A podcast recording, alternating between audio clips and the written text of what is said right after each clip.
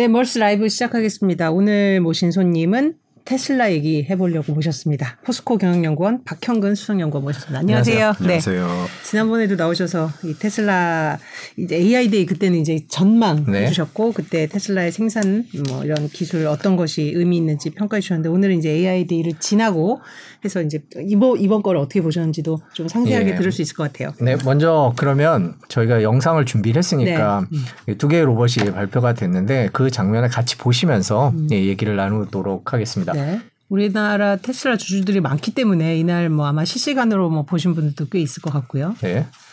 저게 첫 9월 번째 30일이었죠, 로봇이죠. 그죠? 음. 저 로봇은 어떤 특징이 있다라고 보면 될까요? 저거 보시면서 네. 일단 기본부터 구체적인 그저 분석은 나중에 하고 저거 예. 보셨을 때 처음 느낌이나 뭐 이미지 그런 거 인상은 어떠셨는지. 어, 뭐 대다수 분들이 비슷한 인상이셨을 것 같아요. 네. 이게 뭐 우리가 이미 보아둔 로봇에 비해서 많이 뒤처지는 게 아닌가 음. 이런 좀 첫인상을 주죠. 그래서 다소 아직 동작 같은 것들이 많이 어색하고 음. 네. 최근에 이런 인간형, 그러니까 휴머노이드 로봇에 비하면 상당히 어, 기술력이 뒤처지는 게 아닌가 이런 좀 우려까지 되는 그런 첫 음. 모습이었는데요. 네. 아무래도 기대가 좀 있었기 때문에 네. 어떤 머스크가 그동안 로봇에 대한 애정 이런 부분을 많이 표현을 했었기 때문에 그 그래도 이제 물론 첫 인상은 그런데 이제 네. 이제 설명을 하 들으면서 이게 특징이 어떤 게 있고 뭐 어, 떤 설명들을 했습니까? 음. 어, 뭐 우선은 이제 저 개인적으로는 사실 그 AI Day 그냥 첫 번째 AI Day가 작년에 이루어졌기 때문에 불과 1년 정도밖에 안 네. 됐어요. 그래서 사실은 로봇 실물 동작하는 게 나올 수 있을까? 아, 라고 좀 생각을 했던 차에 사실 저 개인적으로는 어, 이 정도만 해도 굉장히 놀라운 음. 속도로 어, 시제품을 내놨다 좀 생각을 했었거든요. 그러니까 이뭐 로봇 엔지니어링 쪽을 좀 바라보시는 분들 입장에서는 정말 이게 그 발표에서는 8개월, 6에서 8개월 정도 걸렸다고 하더라고요. 그러니까 8개월 만에 성과라고 하기에는 굉장히 빠른 개발 속도라고 보여지고요. 물론 이제 첫인상은 굉장히 네. 뒤처지는 걸로 보이지만 네. 그래서 이런 속도로 뭔가 진화를 한다 그러면 어, 굉장히 단시간 내에 다른 기존의 뭐 잘 알려진 현대차가 인수한 보스턴 다이나믹스의 휴머노이드라든가 아니면은 뭐 예전에 보셨던 이제 혼다의 아시모라고 하는 로봇 같은 어, 휴머노이드 로봇 수준까지도 단숨에 좀 따라잡을 수 있는 그런 기술력이 아닌가 좀 기대는 하고 있습니다. 네.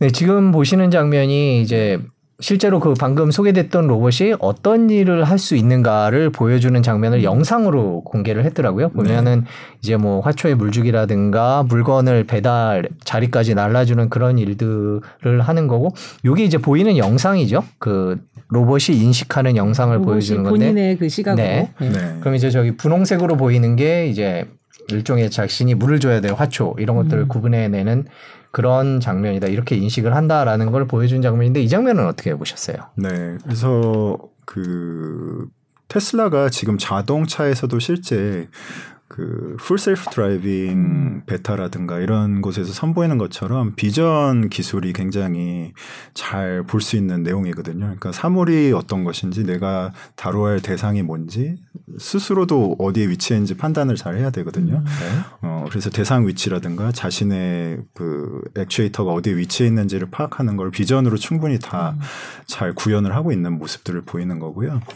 네. 네. 그래서 뭐, 지금 저희가 이제 육안으로 보이는 걸로 이제 설명을 들- 하셨는데 네. 좀 특징은 뭐가 있어요? 아까 저 다른 이종 로봇에 비해서 조금 네. 뭐 움직임이 이렇게 민첩하진 않지만 네. 이 테슬라 로봇의 특징은 뭐가 있을까요? 어떤 점을 요약할 수 어, 있을까요? 그래서 다른 로봇 좀 히스토리를 좀볼 네, 필요가 네. 있는데 네. 혼다 기업이 이제 아시모라는 로봇 많이 익숙하실 거예요. 그 네. 저희 일반 대중이 가장 익숙한 로봇인데 굉장히 친근하게 음.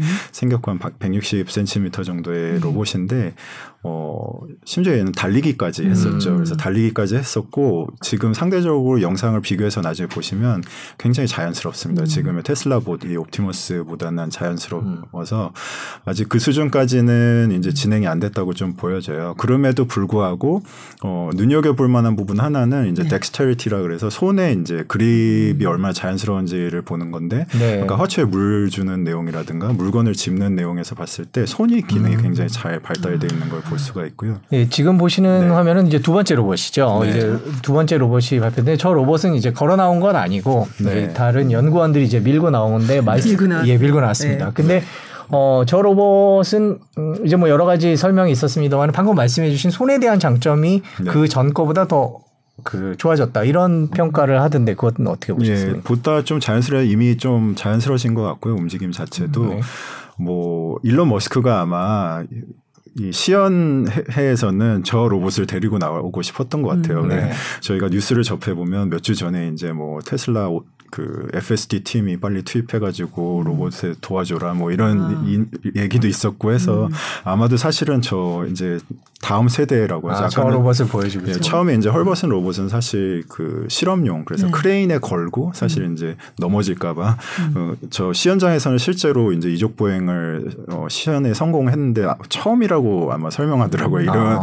이족 보행을 크레인이나 아니면 부수 장치 없이 하는 게 처음이라고 했을 정도로 이제 실험 단계의 로봇이었었는데 이 다음 세대 로봇은 아마도 뭔가 자체 개발한 actuator들 그러니까 모터 구동기라든가 이런 것들을 장착을 하고 보다 조금 더 높은 레벨의 어떤 움직임을 보일 수 있는 로봇으로 보여요. 근데 아직까지 보행은 성공시키지 못한 것 같은데 뭐 네. 몇 주 내에 가능하다 이렇게 설명은 하더라고요. 그래서 음. 어, 조금 더 완성된 모습의 로봇은 좀 뭐 지나야 되겠네요. 좀 지나면 볼 수 있지 않을까 그래서 그런지 듭니다. 뭐 공교롭게도 AI Day 있고 며칠 후에 그 뉴욕 증시가 큰 폭의 상승세를 보였을 때 테슬라가 혼자 이제 8% 가량 굉장히 큰 폭으로 빠졌는데요. 네. 그때 이제 차량 인도 실적도 괜찮았는데 그 이런 주가 물론 주가 분석의 전문은 아니시지만 네. 이렇게 뭐 AI 로봇이라든지 이 차량 인도량 이런 것들이 같이 나왔을 때 이렇게 주가가 좀 저 타격을 받은 거는 어떻게 해석할 수 있을까요? 네, 뭐 이번 분기에 34만 3천 대 네. 정도 되는 것 같아요 인도량에. 그래서 어, 주가가 빠졌던 이유는 그 애널리스트들 컨센서스가 한 만 대 정도 더 높았으니까 네. 35만 대 정도를 예상했는데 그에 좀 못 미쳤다 하는 데서 이제 좀 충격이 있었던 것 같고 사실 생산량은 36만 대를 넘게 생산을 했어요. 근데 인도 자체가 거의 2만 대 넘게 갭이 나다 보니까 이제 시장에서 반응이 혹시 생산은 잘 되고 있는데 판매가 안 이루어지는 게 아니냐, 이- 이제 수요가 꺾인 게 아니냐 이런 왜냐하면 테슬라가 대표적으로 이제 뭐 사이버 트럭이 뭐 140만 대 대기 수요가 있고 이럴 정도로 수요가 굉장히 탄탄한 기업인데 최근에 뭐 원자재 가격 상승이라든지 아니면 가격 인상을 통해서 소비자에서 좀 안 좋은 소비자 측에서 좀 안 좋은 반응들이 조금 있었거든요. 그러다 보니까 조금 그런 우려를 가지고 투자가들이 조금 어 투자에 대해서 좀 회의감을 가진 게 아닌가 이런 좀 평들이 있어요. 그래서 거기다가 얹어져서 뭐 저희 같이 이제 로봇에 익숙하지 않은 투자자들 대부분은 로봇 산업에 대해서 이해가 떨어질 수밖에 없잖아요. 그러니까 저런 완성도가 예. 낮은 네. 로봇을 선보여 놓고 지금 네. 우리한테 투자하라는 거냐 약간 이런 반응이 겹쳐진 게 아닌가 좀 싶거든요. 그래서 네. 그 생산량에 대해서는 어떻게 평가하세요? 생산량은 생산량 자체는 지금 이미 작년 어, 동기 대비해서는 뭐 40% 이상 그렇죠. 예. 어, 향상이 됐기 때문에 어, 사실 뭐, 뭐 트랙 대로 가고 있다고 보여지는데 아무래도 투자자들의 기대감이 더 높았던 것 같고요. 제가 보기에는 수- 대기 수요가 지금도 아마 그렇죠. 어, 예. 몇십만 대 있을 거라고 그럼요. 보이기 예. 때문에 지금 만드는 대로 네. 팔리는 상황이잖아요. 사실. 네, 그래서 뭐그 해명 자체는 조금 뭐 이해하기 어려운데 그 물류 그 최저의 물류 가격을 찾지 못해서 우리가 인도 자체를 못했다 이렇게 그러니까 트러킹 하는 쪽에서 좀 delay가 있었다 이렇게 얘기는 하고 있는데 뭐뭐 그에 대한 다양한 해석은 있을 수 있을 것 같습니다. 음, 네. 그렇군요. 자 그러면 전반적으로 짚어봤고요. 이제 본격적으로 테슬라 봇에 대한 평가를 구체적으로 좀 해보겠습니다. 네. 아무래도 네. 엔지니어 출신이시니까 네. 그런 거에 강하지 않을까라는 생각이 드는데 음. 일단 테슬라 봇 첫인상부터 말씀을 네. 아까 해주셨는데 딱 네. 보고선 어떤 면에서 긍정적인 면이 있을까라고 네. 보셨어요? 그러니까 뭐 좀 반복되는 얘기일 수도 있는데 개발 기간이 굉장히 짧았다는 거죠. 그래서 어, 첫 인상 자체는 아직 완성도가 높지는 않구나라는 인상 분명히 있어요. 그러니까 뭐 어, 운동 기능적으로는 굉장히 뛰어난 로봇이 이제 현대 보스턴 다이너믹스의 아틀라스라는 휴머노이드 로봇이 이미 2021년도에 그 파쿠르라 그래서 이렇게 네. 뭐 뭐널 이렇게 제비 뛰기도 하고 이제 굉장히 네. 고난도의 운동 기술들을 하잖아요. 네. 근데 이 아틀라스 같은 경우에 보시면 손이요. 그 손가락이 없어요. 음. 그러니까 얘는 목적 자체가 이 파쿠르를 위해서 음. 그러니까 정말 로봇의 운동 기능 어디까지 끌어올릴 수 있는가를 하기 위해서 기술 개발을 했던 거고 그다음에 구글 같은 경우에는 이제 Everyday 로봇이라 그래 가지고 최근에 뭐 나중에 자료를 찾아보시면 추론 능력이 있습니다. 그래서 음. task를 임무를 하나를 주면 어. 그 임무를 스스로 판단해서 수행을 하는 거죠. 이를테면 뭐 나 여기 물 엎질렀는데 뭘 가져다 줄 수 있겠니? 그러면은 뭐 어, 휴지를 가져올지 아니면 뭐 스펀지를 가져올지 파- 그 영상 보시면 판단을 스스로 해서 가져옵니다. 그러니까 이 두 개가 결합이 되면 휴머노이드 이상적인 어떤 모습이 음. 될것 같아요. 운동 기능이 뛰어나고 어, 지능도 뛰어난 이런 로봇이라 그러면은 저희가 정말 집에 바로 들 수 있는 이런 로봇이 될 텐데 테슬라가 그런 지향점을 갖고 있겠지만 아직까지는 이제 운동 기능에서는 아틀라스만큼 되지 않고 있고 음. 그다음에 지능 면에서도 이제 비전 기, 어, 기반에 굉장히 뛰어난 그 학습 능력을 가지고 이제 경로를 찾아가는 그런 어, 단계에 있는데 이것들이 이제 얼마나 발전할지 저희가 좀 지켜봐야 될 것 같은 상황이에요. 그래서 어 개인적으로는 그 아틀라스, 그러니까 보스턴 다이나믹스 아틀라스 같은 로봇은 운동 기능 굉장히 뛰어나지만 정말 실제 활용성이 얼마나 되느냐에 좀 의구심이 들거든요. 어, 그거에 반해서 테슬라 봇은 만약에 지금의 발전 속도로 간다 그러면 나중에 제일 처음 공장 같은 곳에는 정말 적용 가능하지 않을까. 아까 정말 그 프리몬트 공장에서 실제로 물건을 집어서 작업을 하는 모습을 보여줬잖아요. 그러니까 그런 어 인간의 노동력을 대체할 수 있는 부분, 단순 반복 작업에 그런 곳에는 투입할 수 있는 용도로 만들어질 거라는 좀 생각이 들고요. 지금 화면을 하나 지, 저, 예, 저희가 그 말씀해 주신 네. 운동 기능이 그렇죠. 좋은 네. 보스턴 다이나믹스나 혼다의 영상을 한번 보면서 네, 비교를 할 수 있을 것 같은데요. 말씀을 네. 드리겠습니다. 한번 볼까요? 이게 이제 네. 보스턴 다이너믹스. 아틀라스라는 아, 로봇이죠. 예. 네. 그러니까 이것 이건 정말 굉장히 뭐 점프나 이건 이것도 역시 공장에서 많이 쓰이게끔 개발된 게 아닐까요? 어떤가요? 네. 뭐 전투용 로봇이라는 얘기도 있고 원래 보스턴. 다이나믹스가 군사 네, funding을 네. 받아서 이제 했던 로봇들이기 때문에 사실은 그 군인들의 임무들을 수행하는 네. 약간 목적이 있어요. 그러다 보니 험지를 좀 달릴 수 있는 음. 그 뭔가 물건을 나른다든지 사람을 도울 수 있는 기능에 어, focusing이 됐기 때문에 네. 그런 기능들을 굉장히 잘 수행하는 로봇이죠. 근데 음. 한계가 뭐냐면 아까 말씀드렸듯이 손이 없어요. 손이 없다. 네, 손이 없기 그러네요. 때문에 작업이 보니까. 불가능하고 네. 어, 그 다음에 충전을 하면 한 시간 정도밖에 아, 아, 그게 참 큰 것 같아요. 군용이라면 그 네. 결국에는 뭐 산행을 하던 전투를 하던 그렇죠. 계속 충전을 해가면서 해야 네. 되는데 그 기능이 안 된다. 네, 굉장히 장시간을 사실 작동을 해야 되는데 네, 아직까지는 한계가 한계가. 있다는 거고요. 음. 음. 테슬라 봇이 그 면에서 굉장히 차별점이 있는데 음. 어뭐 2.3 2.3kW 시정대 배터리 팩을 실었는데도 뭐 종일 작업이 가능하다고 하- 음. 하거든요. 그러니까 내용을 보시면 어 이게 질문 중에 설명드려야 네, 네. 아, 네. 네. 어, 가격대가 아까 보신 그런 휴머노이드 로봇이 보통 지금 만 달러 한단 말이죠.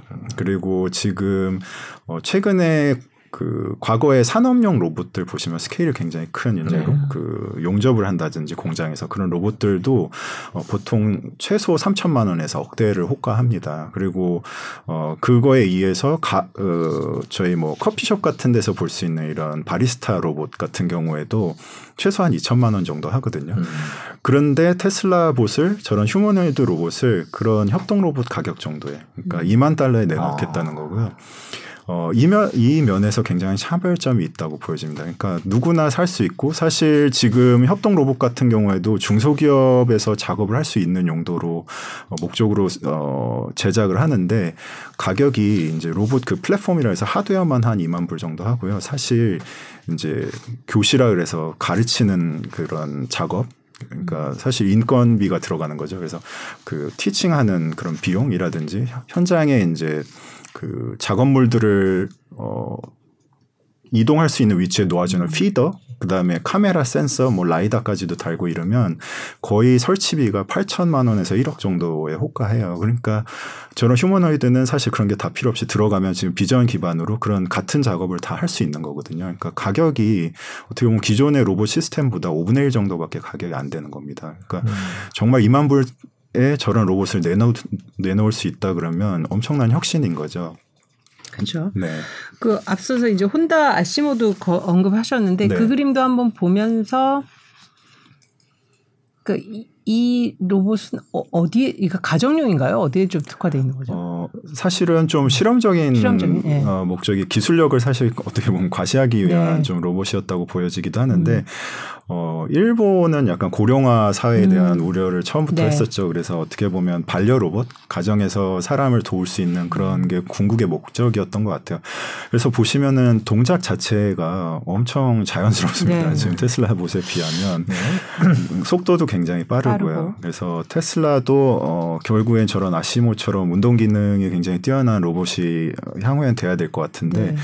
이런 것들을 굉장히 앞당기는 모습들이 음. 있다는 거죠. 저 그럼 저 저거는 지금 봐서 아까 그 특징인 그런 그 손 동작은 할수 네. 있는 걸로 보이는데 그 두 개는 다른가요? 호, 저 혼다의 이 손 동작과 테슬라 봇의 손 동작은 다른가요? 네, 근데 이제 어떻게 보면 일반적인 환경에 놓였을 때 스스로 주행 경로를 판단하고 음. 작업을 수행하는 능력 면에서 혼다가 그게 입증이 안 됐기 때문에 실제 적용이 잘 안 됐던 음. 거거든요. 그리고 가격 자체가 굉장히 비싸기 때문에 일반 네. 산업에 어, 진출하기 어려운 점이 있었는데 음. 그 테슬라의 엔지니어들이 나와서 이제 발표하는 걸 보시면 네. 계속 어떤 점을 강조하냐면 가격. 그 다음에 그 dumb target이라고 하고 dummy target이라고 할 정도로 그러니까 우리는 최고의 사양의 최고의 로봇을 만드는 게 아니라 어떻게 보면 어, 적정 기술의 targeting해서 이 로봇을 만들겠다는 거예요. 그래서 대중할 수 있는. 네, 그래서 그 소재 엔지니어도 나와서 얘기하는 거 들어보면 우리는 뭐 티타늄이나 아니면은 탄소 복합 섬유 소재 같은 이런 고가의 소재를 절대 쓰지 않고 음. 플라스틱이나 일반 금속재를 써서 로봇을 구성하겠다 하고 그 다음에 형상 자체도 이를테면 어, 대량 생산이 가능하게 디자인을 하겠다. 그런 얘기들을 반복적으로 하고 있어요. 그러니까 기존의 저런 로봇들은 기술의 정점을 향해서 어떻게 보면은 어, 기술 과시를 할 수가 있고 우리가 이 정도까지 이룰 수 있다는 그러니까 보스턴 다이나믹스나 혼다 아시모가 사실 그런 목적성도 좀 있었거든요. 그러니까 그런 로봇을 개발한 반면에 테슬라는 정말 실사용이 가능한 로봇을 만들겠다. 그러니까 일론 머스크도 계속 그 점을 강조하고 있거든요. 모든 게 그렇게 돌아가고 있고요. 뭐 그게 아마 그 테슬라가 그 옛날에 3천만 원짜리 그 네. 전기차를 내놓겠다는 그것도 이제 비슷한 맥락에 그러니까 뭐 최고 정점이야 뭐 만들려고 한다면야 네. 최고의 기술과 최고의 자재를 투입해서 할 수 있지만 그 다 쓸 수 있는 걸 해야 되지 않겠냐 이런 네. 것이 아마 로봇에서 적용된 게 아닐까라는 생각이 드는데 네. 2만 달러가 가능은 할까요? 만일에 그렇다면? 네, 그래서 음. 그 엔지니어링 한 내용들을 좀 보시면 어, 실제 차량 충돌을 시뮬레이션한 그래픽이 나와요. 그래서 자- 실물 자동차가 있는 영상에서 갑자기 switching되면서 시뮬레이션 영상으로 오는데 지금 테슬라의 엔지니어링 수준이 그러니까 물리적인 실험을 사실 가상 공간 안에서 전부 다 구현할 수 있을 정도로 그러니까 충돌이 이루어지면 어떻게 어, 그 차가 찌그러지는지 아니면 뭐 이를테면 뭐 유동이라 그래서 뭐 공기 역학적으로 어떻게 흘러가는지 이런 거를 어, 가상 공간 안에서 실험을 해보면 거의 100% 실제 물리적인 와. 어, 실, 실현을 했을 때 매칭이 될 정도로 그 정도로 엔지니어링 레벨이 올라와 있거든요. 그렇다 보니까 이런 엔지니어링 tool을 가지고 개발을 하, 하기 때문에 지금 반년 만에 어떻게 보면 이런 로봇을 만들어낸 겁니다. 그래서 그 원가 경쟁력도 확보할 수 있을 걸로 보이는 게 보시면은 이제 이 로봇이라는 게 그 degree of freedom 그러니까 자, 운동의 자유도라고 하는데 저희 손을 보면 이제 그 로봇도 11개 자유도라거든요. 팔목이 이렇게 하나 돌아가는 한 축, 그 다음에 각각 손가락이 두 개씩 있잖아요. 그럼 이렇게 열, 어, 다섯 개 손가락이니까 열 개 자유도가 있는 거예요. 그래서 손 하나가 열한 개 자유도가 생기는 건데 이런 자유도를 만들려면 관절이 로봇이 28개가 들어갑니다. 그래서 이 18개 자유도 degree of freedom이라 그러는데 그 안에 들어가는 모터가 사실 최적으로 맞추려면 28개 종류의 모터를 만들어야 될 거잖아요. 네. 아니면 최소한 대칭이니까 14개의 종류의 모터를 만들어야 될 건데 테슬라는 기술적으로 정점을 가는 걸 고민하는 게 아니라 양산을 고민하는 겁니다. 음. 그러다 보니까 28개의 모터를 이 가상 공간 안에서 돌려보니까 토크하고 속도가 어느 정도 필요하다는 거를 시뮬레이션을 다 해보죠. 그래서 공통점 commonality 그러니까 저희 테슬라 자동차에서도 부품 공용화가 모델 3하고 Y가 한 75% 정도 됐거든요.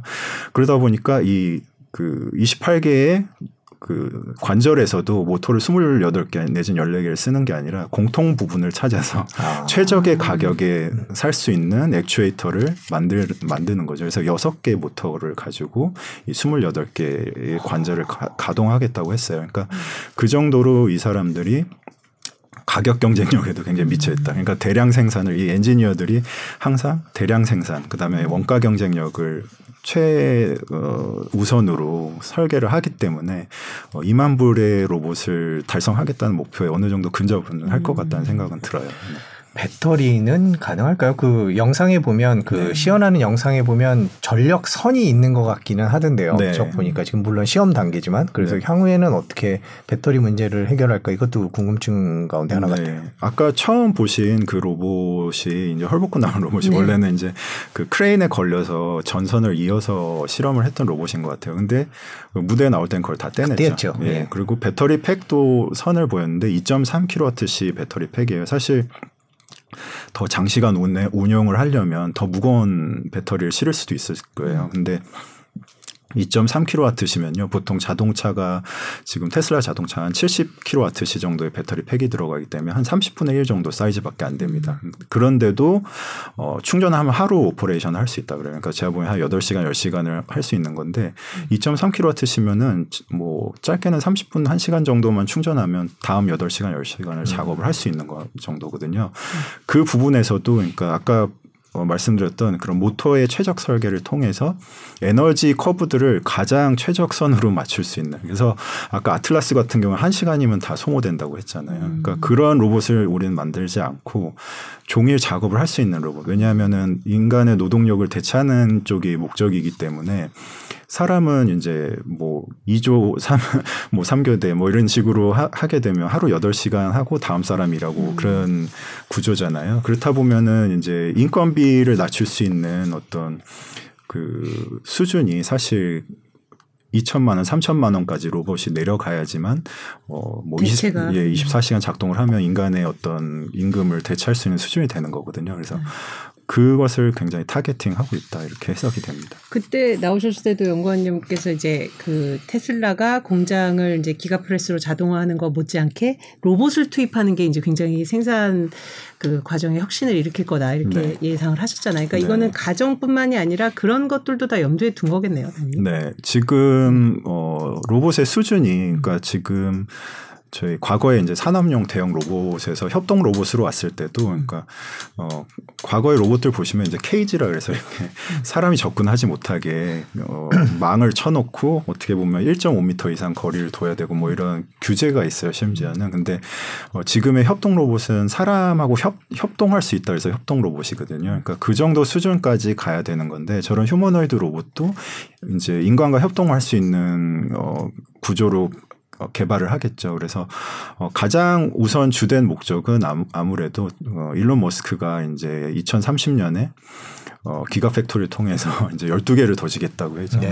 그래서 2천만 대 생산체를 갖추겠다고 했는데 어, 저희가 이미 겪어봤어요. 그러니까 지난 어, 몇 개월 전에 뭐 중국의 상하이 공장 코로나로 인해서 폐쇄됐을 때 그- 가동이 중단이 되잖아요. 그런 사태를 이제 어, 앞으로도 겪을 거란 말이죠. 뭐 파업을 할 수도 있는 거고 아니면 뭐 국가 뭐 규제가 들어갈 수도 있는 거고 그런 상황에서 어, 그 자리에 로봇을 투입한다면 어, 사실 계속 생산을 해낼 수가 있는 거잖아요. 그렇기 때문에 아마 공장을 제일 먼저 어, 염두를 해두고 있을 거고 공장이란 곳이 사실 사람하고 아- 아주 근접하게 작업을 하지 않기 때문에 위험도가 아직 좀 높지는 않거든요.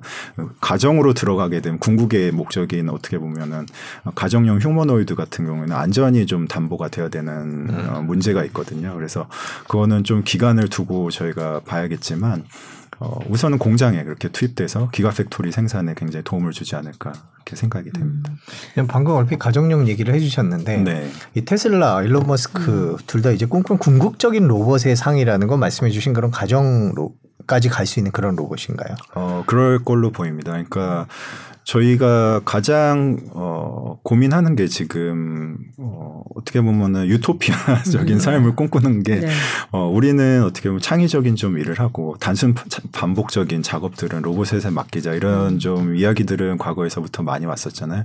특히나 지금 뭐 테, 어, 일론 머스크가 우리나라를 걱정하잖아요. 고령화 사회고 아, 네네. 심지어 어, 국가 소멸이 되지 않나 뭐 심히 우려가 된다 이런 얘기까지 네. 하거든요. 그러니까 그런 국가들이 이제 생겨난단 말이죠. 독일이나 우리나라 같은 경우에 특히나 임금이 굉장히 크게 상승하다 보면 국가 경쟁력 자체가 사라집니다. 지금 최근에 뭐 어, 미국, 중국 다들 어떻게 보면은 경제 기반, 산업 기반을 다 자국으로 유치하려고 하다 보니까 우리나라 산업 기반 다 빠져나가고 있잖아요. 그거의 핵심은 결국에는 그 임금이 굉장히 격차가 있기 때문에 기반이 해외로 나가게 되는 건데 그런 것들을 좀 줄일 수 있는 게 뭘까 생각하면 로봇이라는 거고 이제 고령화 사회가 되면 어, 집안에서 이제 사람들이 나이가 들면 할 수 있는 일들이 제한적이잖아요. 그러다 보니까 그런 어떤 도움을 줄 수 있는 일종의 반려 로봇에 대한 소요도 분명히 많이 생길 거라고 생각하는 거죠. 그래서 우리 과거에 그 아이로봇이라는 영화 혹시 보신 적이 있는지 모르겠어요. 네, 그래서 네. 가정마다 어, 휴머노이드 로봇이 하나씩 보급되어서 네, 네, 네, 이제 네. 도와주고. 그러니까 저 같은 경우는 이제 아이 둘을 키우고 네. 있는데 어, 가장. 힘든 일이 이제 그 레고 블럭 치우는 일. 아, 예. 애들이 어지러움 치우는 게 어려운데 그런 거는 좀 로봇에 맡기고 그 시간에 저는 이제 테슬라 공부 좀더 하고 이런 미래를 좀 꿈꿔보는 거죠. 네.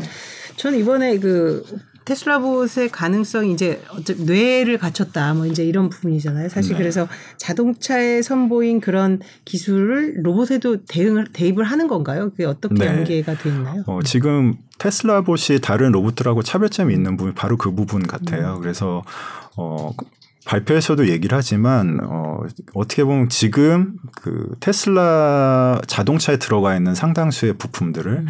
가져다 그대로 쓰겠다고 얘기했고요. 이미 작년 AI 대에서도 얘기했지만 그 테슬라의 FSD 컴퓨터를 이제 스스로 생산을 이제 설계 생산을 하고 있잖아요. 그러다 보니까 그 플랫폼을 그대로 로봇에 갖고 왔- 왔다고 보여지고요.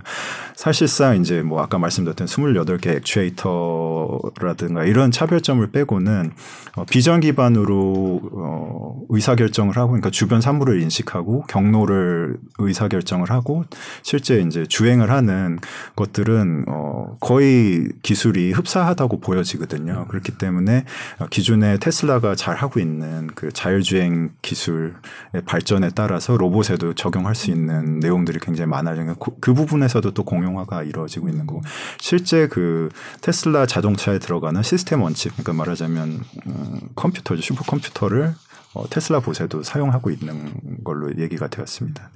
우리 테슬라의 차별성을 얘기할 때 왜 자율주행 차 다른 거는 센서 베이스인데 들면 네. 카메라 베이스다 이런 얘기를 하는데 네. 그냥 문득 박사님 얘기 들으면서 네. 드는 생각이 아까도 로봇이 그 카메라를 보고 그 물을 줄 화초와 뭐 아닌 것들을 구별하는 그런 것도 연결이 될 수도 있겠다는 생각이 든, 들어요. 네, 정확히 그 말씀하신 내용들이 이제 occupation 네트워크라 그래서 어 지금 자, 자동차 주행을 할 경우에는 공간 안에서 사실 공간이 비어 있어야 주행을 할 수 있는 거잖아요. 빈 공간을 찾는 건데 그래서 occu- 어 occupation 맞나요? 제가 네. 갑자기 용어 네. 헷갈리는데 네트워크라 해서 그 점유 공간 점유를 어떻게 하고 있는지를 비전으로 파악을 하는 거예요. 그래서 음. 그걸 굉장히 테슬라가 잘하고 있죠. 그래서 어 로봇에도 동일하게 적용해요. 그러니까 지금 이런 공간을 지나간다고 하면 어 탁자가 어디에 놓여 있는지 그리고 이제 실제로 저게 사물이 무엇인지 그러니까 컴퓨터인지 뭐 컵인지 구별을 해내는 이런 기술들이 사실상 거의 그대로 적용이 되거든요. 그렇기 때문에 어, 동일한 기술을 가져다가 로봇 기술에도 활용을 할 수 있다. 이렇게 보시면 될 것 같습니다. 그 테슬라 같은 경우에는 차를 팔아서 그 네. 차에서 나오는 데이터를 모아서 빠르게 네. 발전해온 경험이 있지 않습니까? 그 네. FSD 같은 경우에 네. 로봇도 그런 식으로 할 계획인 건가요? 로봇을 많이 팔아서 그 로봇들이 주는 정보를 가지고 더 빠르게 발전하는. 네, 뭐 정확히 그럴 것 같습니다. 그래서 일론 머스크가 이제 생산량을 얘기하는데 아, 뭐라고 생산량. 하냐면 네. 로봇 대수를 millions라고 얘기하고 있어요. 그러니까 수백만 대를 만들, 대. 그러니까 자동차도 수백만 대, 음, 로봇도 수백만 대 만들겠다는 건데, 근데 뭐 수백만 대 만들기까지는 상당한 시간이 걸리겠지만, 제가 보기에는 아까 공장 안에 우선 투입 뭐 최소한 몇천 대라도 투입을 하게 되면 어, 굉장히 그 정보 학습량이 많겠죠. 실제로 로봇이 어, 실무에 투입된 그 지금 테슬라의 차량도 마찬가지잖아요. 그러니까 많은 자율주행 기술 개발 진영에서 어, 사실상 제한된 조건 안에서 주행 데이터를 쌓다 보니까 한계점을 느끼고 있었는데 테슬라가 발전하고 있다고 보여지는 거는 실제 이제 운전 주행 데이터를 학습하고 있기 때문인 걸로 보이거든요. 마찬가지로 로봇도 실제 이제 임무 수행 과정에서 더 많은 어, 데이터를 축적하고 더 빨리 발전할 수 있을 걸로 보입니다.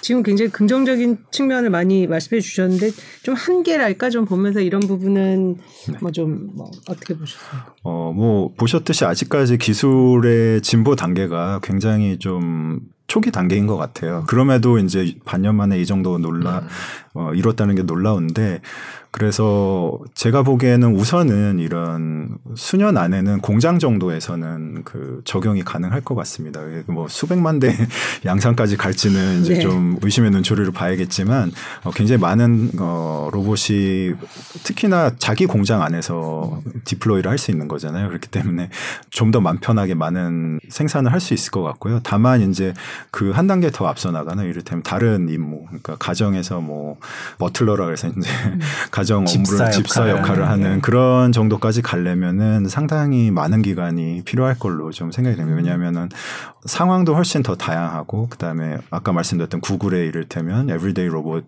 기술처럼 그런 스스로 판단할 수 있는 능력들이 그 한 단계 더 업그레이드 돼야 될 것 같거든요. 그러니까 운동 기능, 뭐 경로 파악 기능, 그다음에 주어진 임무에 대해서는 하겠지만 어, 제너럴 이제 일반적인 지능이라고 하죠. 그러니까 어떤 사안에 대해서도 스스로 판단할 수 있는 지능까지 가려면은 시간이 더 많이 필요하기 때문에 좀 더 기다려 봐야 될 것 같다 이런 생각이 듭니다. 상상력인데 갑자기 옛날 나중에 되면 테슬라 복과 테슬라를 이렇게 합해서 팔고 막 이런 일이 있을 것 같아요. 왠지 그래서 연계해서 뭔가 네. 서비스를 아니, 두개 사면 좀 어, 깎아주는. 깎아주고.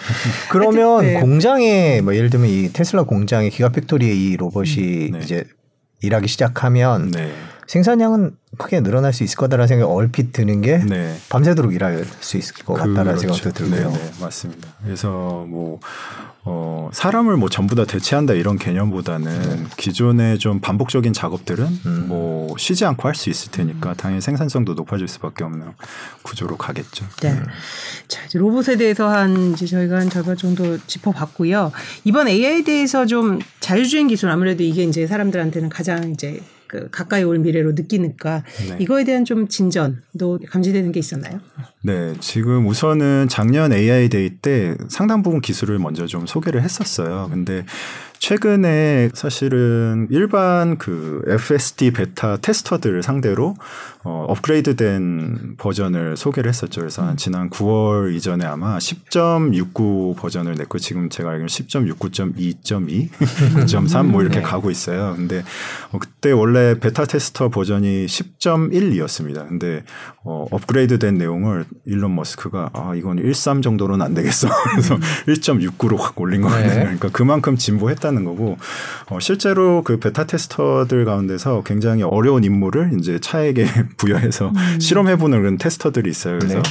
미국 플로리다주 이제 어, 척쿡이라는 분이 계시는데 그래서 이런 6차선 어떻게 보면 고속 주행하는 교차로에서 거기는 이제 좌회전을 임무를 수행을 하는데 신호가 없는 거예요. 그러니까 교차로에서 6차선이니까 양쪽으로 많은 차량이 주행을 할 거 아니에요. 그래서 그 전에 사실 어, 실패를 했었는데 이번 버전에서는 굉장히 부드럽게 주행을 성공을 했고 굉장히 호평들이 많습니다. 그래서 이미 뭐 사람이 운전하는 수준으로 굉장히 부드러워졌다 이런 얘기들을 하고 있거든요. 그래서 어, 사실 어, 작년 AI Day 이후로도 굉장히 많이 발전을 한 것 같고요. 그 안에서도 특히 제가 아까 잘못 말씀드렸는데 그 occupational이 아니라 어쩐 직업이 아니라 occupancy 네트워크라 해서 네. 그러니까 공간 점유도를 어떻게 파악하는지에 대한 그 학습 능력이나 처리 능력이 굉장히 올라갔어요. 그래서 어, 저희가 뭐 구글이나 페이스북 같은 데서 사실 그 인공지능 티- 학습 팀들이 논문을 굉장히 많이 내는데 이게 어디에 사용되는지 사람들이 잘 어, 발견을 못해요. 근데 그 그런 내용들을 굉장히 다 종합을 잘해서 테슬라가 자율주행에 지금 적용을 하고 있다. 좀 이렇게 보여지고요. 어, 그런 과정에서 이제 그런 어, 테슬라는 사실 다른 기업들하고 다르게 오로지 퓨어 비전이라고 해서 8개의 카메라만으로 지금 공간 파악을 하고 주행 어, 전략을 짜고 있어요. 그러니까 어, 사실 카메라라는 거는 2D 이미지잖아요. 2D 이미지가 8개씩 이제 매 순간 들어온다는 건데 그 2D 이미지를 받자마자 어, 3D 공간으로 어, 바로 투사를 합니다. 그래서 사실 자동차가 안전하게 주행하려면 그 이미지 처리, 그러니까 3D로 재구성을 하는데 한 10ms 정도 이내에 해야 된다고 하고요. 주행 전략까지 판단을 하려면 한 50ms 안에, 그러니까 0.05초 안에 판단을 해야지 이제 그런 뭐 모터나 네. 조향 장치를 제어를 해서 운전을 안전하게 할 수 있다는 거예요. 그러니까 그 정도 수준까지 이미 갔다. 그래서 그런 것들을 이제 보여주고 있습니다. 이번 AI 대해서도 작년에 이미 그런 컨셉들을 소개를 했는데 한 단계 더 업그레이드된 더 강화된 어떤 학습 능력들을 보여주고 있어요. 음.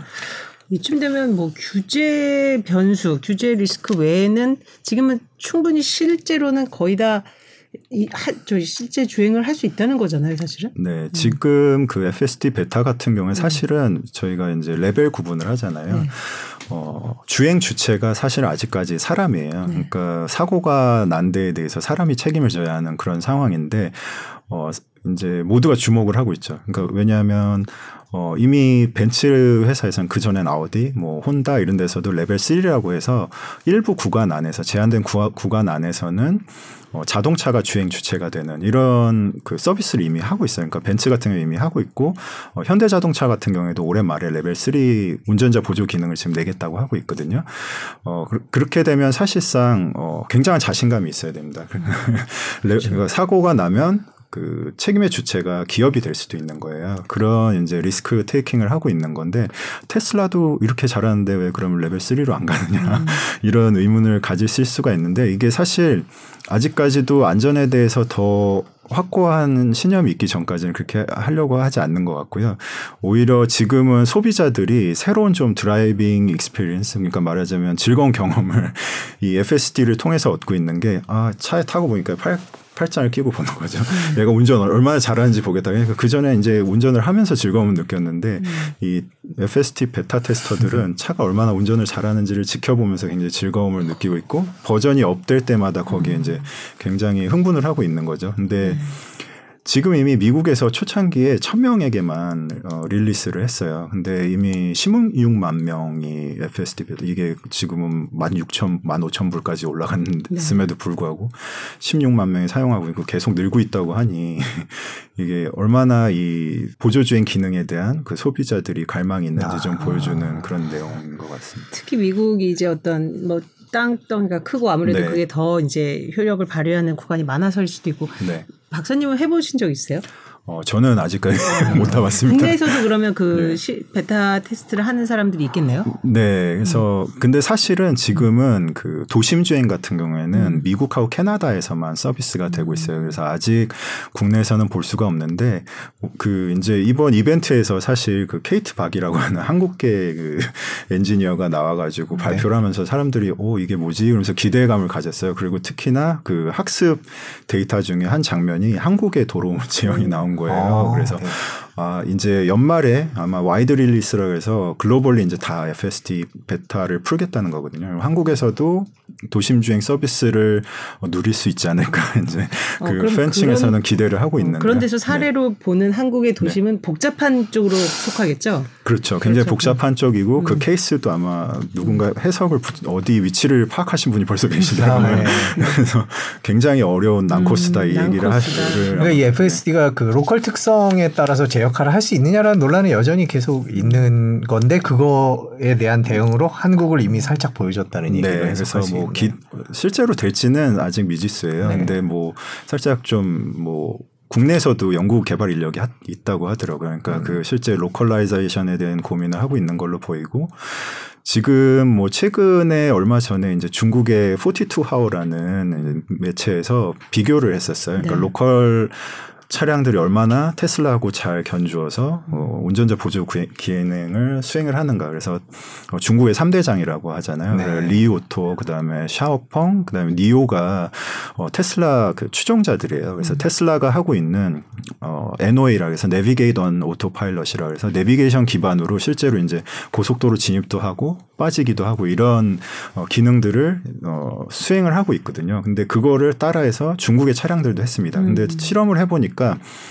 어, 현지에서는 아무래도 약간 그 중국계 말하자면 어, 자동차 업체들이 그 고화질 HD map이라 그래서 3D map을 어, 활용을 하고 있고 그다음에 라이다를 일부 단 차도 있기 때문에 좀 더 주행 성능이 안정적이지 않느냐 이런 평가를 했어요.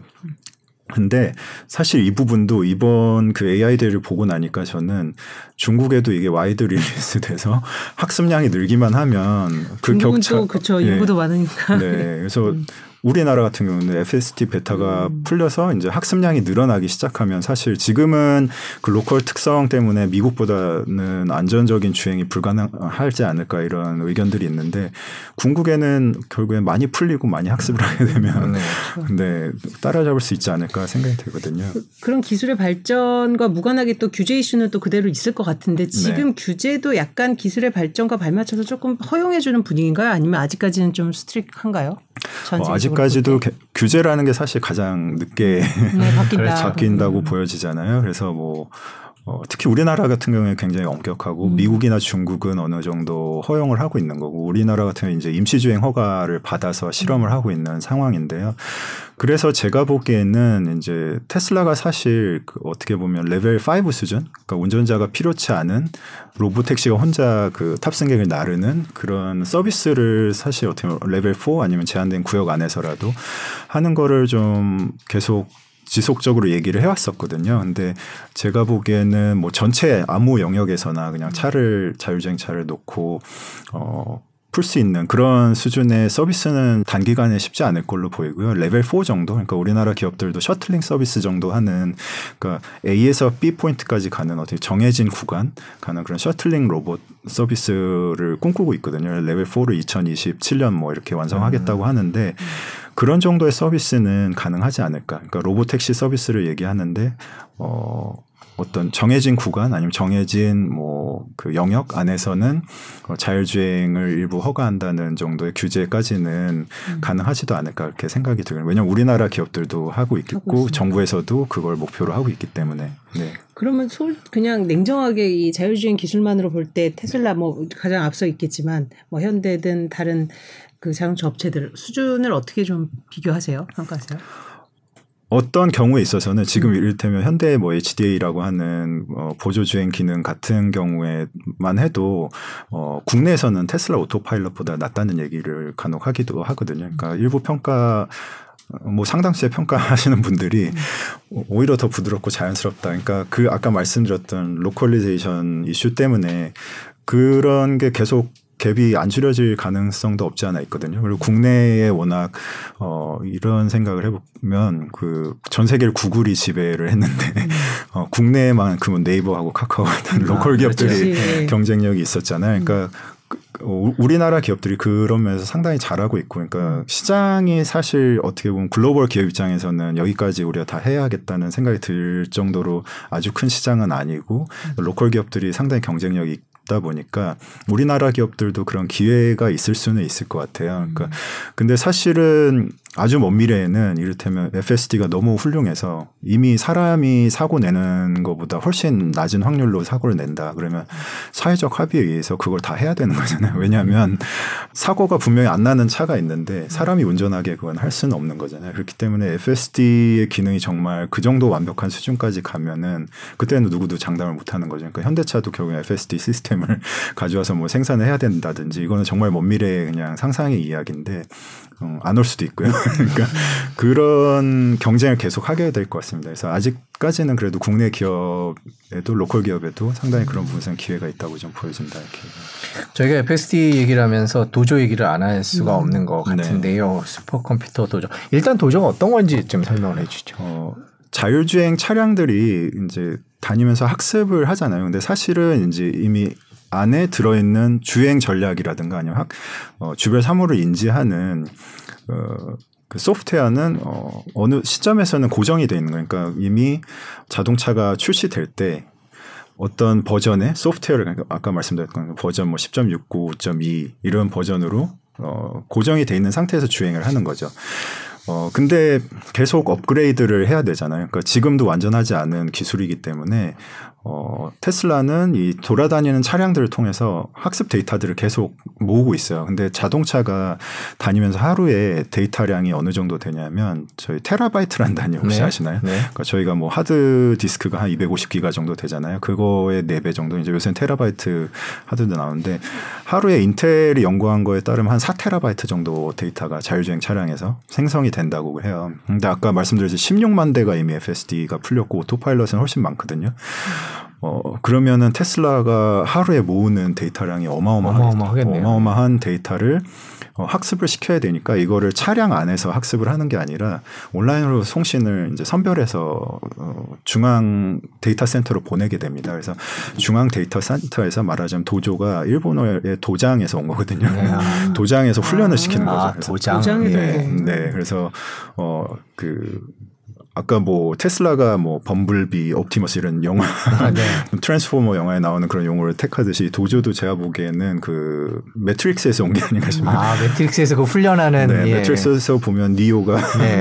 그 도장에서 막 예. 훈련을 하잖아요. 그런 것처럼 이제 학습 데이터들, 그러니까 비전 데이터들을 다 모아서 슈퍼컴퓨터 안에서 서 엄청난 데이터 서버에 들어가서 어, 학습을 시키는 거죠. 그래서 도조 시스템이라는 게 결국 이 학습을 해야 되는 거고요. 어, 그래서 말하자면 슈퍼컴퓨터입니다. 그래서 중앙 슈퍼컴퓨터를 통해서 학습을 하고 나면 이제 버전이 업그레이드가 되겠죠. 그러면 저희가 많이 듣던 OTA, over the air, over the air라는 그 시스템으로 그 FSD 버전을 이제 다시 다운로드를 받는 거죠 일종의 자동차 개별 자동차가 업그레이드된 어떤 학습된 어 그 소프트웨어를 다운을 받아서 OTA로 그 다음에 더 자율주행을 잘하게 되는 거죠. 그래서 그게 필요한 것이 이제 도조라는 학습 시스템인 거고 어 지금 테슬라가 그걸 직접 만들겠다고 하고 있는 거죠. 음. 그 말씀 중에 계셨는데 저는 로보, 로보택시 말씀 들으면서 오늘 저희 주요 뉴스 중에 이 택시 부족에 대한 그 정부 대책. 도 네, 나왔는데 네. 사실 가장 빨리 이게 된다면 이 로보택시만큼 또 인간의 삶을 변화시킬 수 있을, 있는 게 있을까? 네. 뭐 인플레 압력도 낮출 수 있고 막 이런 생각도 여러 상상을 발휘했는데 로보택시 전망은 어떻게 보세요? 어, 저희가 로, 이 자율주행 기술이 막 개발 한창 인기가 언론에서도 네. 많이 나오고 다뤄질 때 많은 기대감을 가졌어요. 저도 이제 철강 회사잖아요. 네. 철강 회사인데 왜 자율주행 기술을 연구를 했느냐 보면은 어, 자동차 대수가 줄 것 같다는 거예요. 왜냐하면 음. 어, 미국의 평균적인 가정이 차, 차량을 두 대를 보유를 하고 있습니다. 네. 그러니까 이- 어, 뭐 예시를 들면 이제 어, 이게 선입견을 드리면 안 되는데 일단 아빠가 출근하죠. 차를 네, 갖고 뭐, 아빠가 그쵸. 출근을 합니다. 근데 어, 그 다음에 그러면 차가 두 대가 필요한 게 엄마가 아이들하고 학교를 가야 되고 뭐 쇼- 쇼핑을 가야 되고 하잖아요. 그러다 보니까 한 집에 두 대가 필요한 거예요. 근데 이거를 자율주행 기술이 완전 자율주행 기술이면 한 대로 해결을 할 수 있는 겁니다. 아, 아빠가 출근하고 나면 집으로 차를 돌려보내요. 네. 그럼 그 차를 타고 또 아이들이 학교를 가고 다시 돌려보내면 엄마가 이제 쇼핑센터를 가고 이런 거를 상상했었어요. 그래서 연구 논문들을 보면 이 두 대 가정당 두 대이던 차가 레벨 5 차가 나오면 한 대가 될 거다 이런 얘기를 했었어요.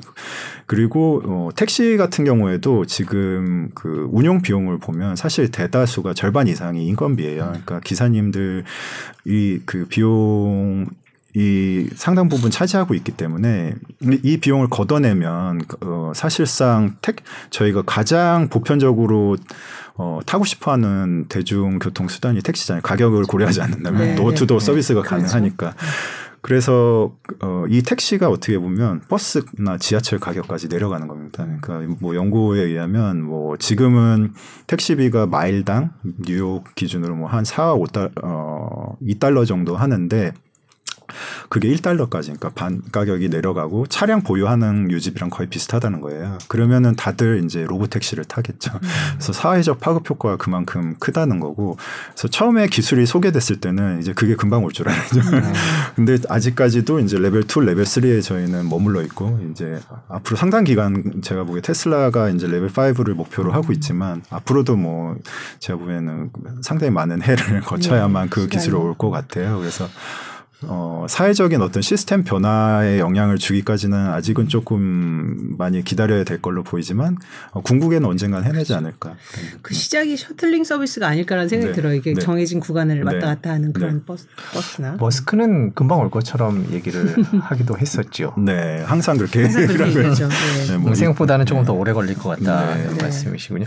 그러니까 지금 방금 이제 정상 기자가 물어본 로보택시나 뭐 자율주행이나 결국에는 도조에 달려 있는 건가요? 어, 그렇죠. 도조가 상당히 중요한 기능을 하, 음. 하게 될 거고, 이제 그 사실은 인공지능 모델들 지금 테슬라가 하고 있는 뭐 그 아까 말씀드린 occupancy network 같은 네, 네. 그런 이제 뭐 아니면 NeRF라든지 이런 다양한 인공지능 모델들을 개발을 하고 있는데 기존에는 어 이런 neural network를 활용하지 않고서는 너무 오래 걸리는 거예요. 그러니까 말하자면 2D 이미지를 3D로 재구현하는데도 수십 분이 걸리고요. 그다음에 뭐 어, 주행 전략을 짜는데도 안전하기도 해야 되고 사람이 불안감을 느끼지 않아야 되고 이런 조건들을 다 붙이다 보면 지금의 상황을 판단해서 결정을 하기까지 뭐 수분이 걸리기도 하거든요. 근데 그러고 나면 사고가 나잖아요. 네, 그렇죠. 근데 이런 인공지능 툴들 굉장히 많은 그 구글이나 페이스북, 테슬라가 개발하고 있는 인공지능 툴들을 가져다가 굉장히 잘 버무려서 지금은 그런 거를 뭐 50ms 이나 예, 판단까지 한다는 거잖아요. 그러니까 그런 인공지능 플랫폼, 그 다음에 그런 것들을 만들어내기 위한 도조 학습 플랫폼 이런 것들이 다 결합이 돼서 중요한 역할들을 하게 되겠죠. 음. 저희가 오늘 테슬라 AI 위주로 이제 AI Day 직후여서 얘기했는데 기본적으로 이제 전기차 경쟁력에 대한 것도 이제 궁금증이 많을 것 같아요. 생산량은 뭐 애널리스트의 기대보다는 낮지만 그래도 이제 시장의 예상치에 부합하게 이제 늘어나고 있고요. 네. 그 지금 상하이 독일 공장 이런 것들도 아직은 풀로 안 돌아가고 있나요? 네. 어떤가요 지금? 네, 지금 뭐 어, 베를린 같은 경우 지금 주간 2,000대였나 음. 숫자를 정확히 기억을 네. 못 하겠는데 이제 램프업이 점, 점점 되고 있죠. 그리고 음. 상하이 같은 경우에는 사실 처음에 50만 대 음. 연간 생산 기준을 했는데 200만 대까지 올리겠다고 네. 했고요. 그러니까 지금 돌아가는 공장만 5개에서 7개 정도가 되는데 음. 어, 2천만 대를 만들려면 12개를 더 한다 그랬잖아요. 네. 그러니까 대략 한 15개의 공장이 2천만 대를 만들려면 공장 하나당 어, 최소한 150만 대 생산 체계를 갖춰야 되는 거예요. 그래서 지금 뭐 최근에 이제 캘리포니아 공장도 업그레이드 하겠다고 했고 상하이도 이제 200만 대까지 늘리겠다고 하고 그래서 그 양산 체계가 점점점 업그레이드되고 실제 생산량도 늘고 있는 추세거든요. 그래서 어, 한 걸음 한 걸음이 생산 목표에 좀 다가가고 있는 것 같고 내년 정도면 이미 200만 대 생산 체계가 될 것 같거든요. 200만 음. 대 생산 체계면 국내에서 생산하는 거의 절반이에요. 전체 그렇죠. 생산량에. 그러니까 기업 하나가 이렇게 빠른 속도로 성장한다는 게 좀 놀라운 음. 일이죠. 사이버 트럭에 관한 얘기는 없었나요? 어, 예, 이번 AI Day에 조금 아쉬웠던 게 사이버 트럭이 사실 이제 내년 초 아니면 올해 말 이렇게 뭐 얘기를 했었고 그다음에 테슬라 세미 그리고 네. 좀 이제 대형 트럭이죠. 또 나오지 않을까 했는데 뭐 이번에는 어 이제 또 이게 테슬라 좋아하는 분들 해석이 있는데 네. AI Day가 원래 그 AI 관련된 네. 그 학생들 내지는 학자들을 recruiting하는 음. 목적이잖아요. 그러다 보면 네. 자동차 얘기는 좀 빼놓은 것 같고요. 음. 그리고 사실 굉장히 그 생산이 임박 출시 판매가 임박했기 때문에 이거는 뭐 수개월 안에 별도 이벤트를 하지 않을까 좀 생각이 좀 들어요. 특히 지금 방금 말씀해 주셨는데 이번에 그 인재 스카웃과 관련된 얘기를 직접 언급하기도 했어요. 이번 네. AI Day가 그런 목적이 확실하다라고 언급을 한 것 같은데 네. 뭐 이렇게 하면은 효과가 있는 건가요? 어 그렇지 않을까요? 음. 그러니까 뭐 저만 해도 이제 네. 엔지니어를 시작했으니까 그 굉장히 가슴 뛰는 일인 것 같아요. 그러니까 음. 인류의 어떤 음. 문제들을 해결하는데 실제로 워딩이 그렇게 나오거든요. 음. 우리가 네. 뭔가 인류의 문제를 해결하는데 기여할 수 있는 인재들을 아. 찾아 찾고 싶다. 그 일론 머스크가 사실 굉장히 거만한 사람이잖아요. 네. 네. 그런데 인재를 모실 때만큼은 엄청 정중한 표현을 합니다. 그래서 AI에 대해서 굉장히 정중하게 우리 같이 해봅시다 이렇게 정중하게 표현을 하면서 얘기를 하는데 아마 실제로도 작년 AI Day도 AI Day 하고 나서 apply가 굉장히 늘었 지원하는 사람들이 굉장히 늘었다고 했거든요. 그러니까 아마 올해도 그러지 않을까 생각이 듭니다. 그 배터리 내재화에 대해서는 뭐 속도를 더 내고 있는 건가요? 배터리는 어떤가요? 어, 배터리는 제가 진척 상황을 보니까요. 네. 그 처음에 이제 파일럿 공장이라고 하죠. 이제 시험 생산을 하는 거를 한 보통 파일럿이라고 하면 1기가와트 시 정도 스케일을 얘기를 하는데 어, 테슬라는 스케일이 거의 10기가와트 시를 어 생각하고 이제 설비들을 놨다고 했고요. 그래서 지난 시간에 제가 잠시 설명해 드렸는지 모르겠는데 이제 뭐 건식 공정이라든가 4680 원통형 배터리라든가 이런 새로운 기술들을 좀 시험을 하고 있어요. 그래서 그 폼 팩터에 한해서는 그 원통형 4680 배터리는 이미 당연히 생산을 하고 있고요. 그 안에 뭐 실리콘 응급제라든가 건식 공정이라든가 이런 것들에 대한 궁금증이 있었는데 일단은 실리콘 응급제는 들어가지가 않았고요. 어, 지금까지는 이제 물론 나중에 들어가겠지만 어, 그럼에도 지금 4680이 생, 어, 한 생산이 되고 있는데 10기가와트시 정도의 20% 정도 가동률이라 그래요. 그러니까 아직까지는 많이 램프업이 더 돼야 되는 상황이고요. 어, 다만 이제 뭐 응급 쪽에 어, 건식 공정은 적용이 된 것 같습니다. 저희가 양응급 이 건식 공정이라는 게 이제 기억을 다시 더듬어 보면 네. 이제 그 건조 공정이 워낙 에너지가 많이 들어가고 음. 그다음에 어, 설비 자체가 막 100m, 200m 되는데 그거를 10분의 1로 줄이는 거거든요. 그러니까 원가 개선도 그만큼 되고 설비도 사이즈를 엄청 줄이는 그런 기술인데 어, 거기에 기대를 많이 하고 있습니다. 왜냐하면 이거는 배터리 업계에서는 상당한 혁신이거든요. 그래서 크게 기대를 걸고 있는데 아직까지 이제 어, 실리콘이 들어가지 않은 건식 공정의 응급제까지는 했다. 그래서 이제 양극재 기술이라든가 뭐 전해질 기술이라든가 아직 풀어야 할 과제도 많고 양산 수준도 한 2기가와트시 수준이니까 아직 다섯 배 램프업을 해야 되는 음. 그래서 아직 그 정도까지 와 있다. 뭐 그러니까 역시 계속 기술 개발을 하고 있지만 아직 네. 뭐 이제 내재화라고 이제 이름 붙일 만큼의 수준은 다다라지는 않았다. 네, 그죠? 맞습니다. 음. 그때 Battery Day 지금 또 4680 배터리 얘기를 하니까 음. Battery Day 때 생각이 나는데 그때도 그냥 얼핏 봤을 때는 지금 뭐라 그럴까 그때 당시에 막 사전에 나왔던 언론 보도들은 뭐 1000km 가는 배터리가 나올 거다 네. 뭐 이런 식으로 얘기했는데 4680이 나오고 나서 처음에는 이게 뭐지 싶었는데 결국에는 나중에 높게 평가를 받았던 기억이 네. 나거든요. 네. 그러니까 이번 AI Day도 약간 그런 것 같아요. 처음 봤을 때는 아니 저쪽은 뛰어다니는 로봇이 있는데 이건 뭐지? 라는 생각이 얼핏 들기는 했겠지만 네. 또 언젠가는 진가를 발휘할 것 같다 이런 네. 생각이 들기도 하거든요. 네. 그러니까 이번 AI Day 총평 그런 식의 결국에는 나중에 이런 의미에서 테슬라의 AI Day가 의미가 있을 거다라는 걸 짚어주신다면 어떤 게 있을까요? 테슬라를 뭐 정말 한마디로 어떤 기업이냐 축약을 하라고 하면 사실 지금의 테슬라는 AI 기업이 맞는 것 같아요. 그러니까 음.